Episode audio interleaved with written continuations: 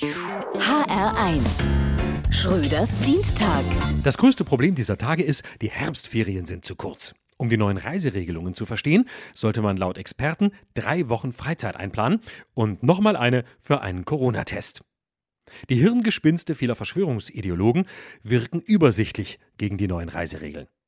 Man merkt schon, dass Weihnachten nicht mehr weit ist, denn wer muss beim Wort Beherbergungsverbot nicht automatisch an Weihnachten denken?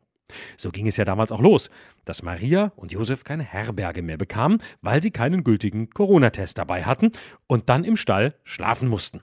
Kritiker sprechen jetzt schon von einer Regelungswut der Bundesländer, die oft eher kontraproduktiv sei.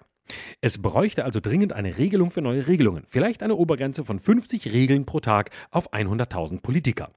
Besonders hart trifft das Beherbergungsverbot Familien, also diejenigen, die sowieso immer zu Hause sind und nun wirklich am wenigsten zum Infektionsgeschehen beitragen. Der Teil der Gesellschaft, der bei einer Sperrstunde von 23 Uhr sagt, was, erst so spät? Bei uns hängt jeden Abend um 21 Uhr die Hose kalt im Bett.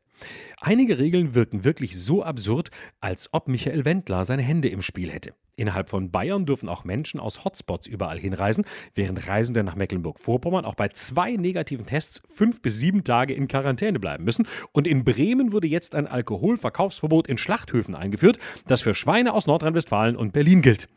Von diesen drei Maßnahmen habe ich mir übrigens nur eine ausgedacht. Es gibt keinen einzigen wissenschaftlichen Nachweis darüber, dass Maßnahmen wie Beherbergungsverbote und Sperrstunden irgendwas brächten. Reiseverbote sind also sowas wie die Globuli der Politik. Wirkungslos, aber man hat das Gefühl, was getan zu haben.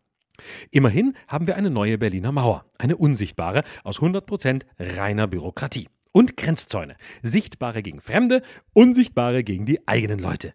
Made in Germany bleibt einfach weiterhin ein Qualitätssiegel für Gefängnisse.